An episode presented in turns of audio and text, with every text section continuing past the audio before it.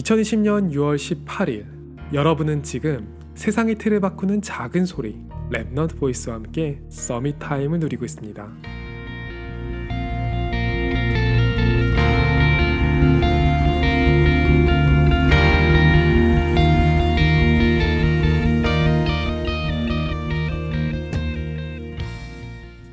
기도 수첩을 묵상한 후에 포럼을 글로 쓰고 녹음을 하고 애니메이션을 만들고 모니터링을 위해서 한 번 더 듣는다. 여러분이 지금 함께하는 썸탐 하나를 만드는 과정이에요. 이 썸탐 방송을 하면 긍정적인 효과가 하나 있어요. 집중을 하고 싶지 않아도 집중한다는 거죠.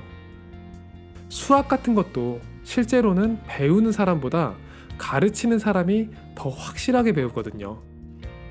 내가 누리는 것을 넘어서 다듬고 전달한다는 행위가 그 내용을 완전히 내 것으로 만드는 효과가 있는 거예요.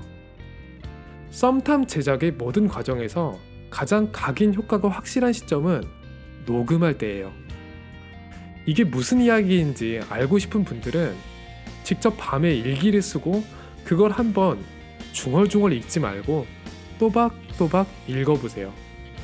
쓸 때는 몰랐던 글의 의미가 읽기 시작하면 이미지가 되거든요. 저는 그걸로 애니메이션 작업을 하는 거예요. 작가를 꿈꾸는 분들이나 화가를 꿈꾸는 분들도 또박또박 읽어보기를 하는 게 대단히 새로운 경험이 될 거예요.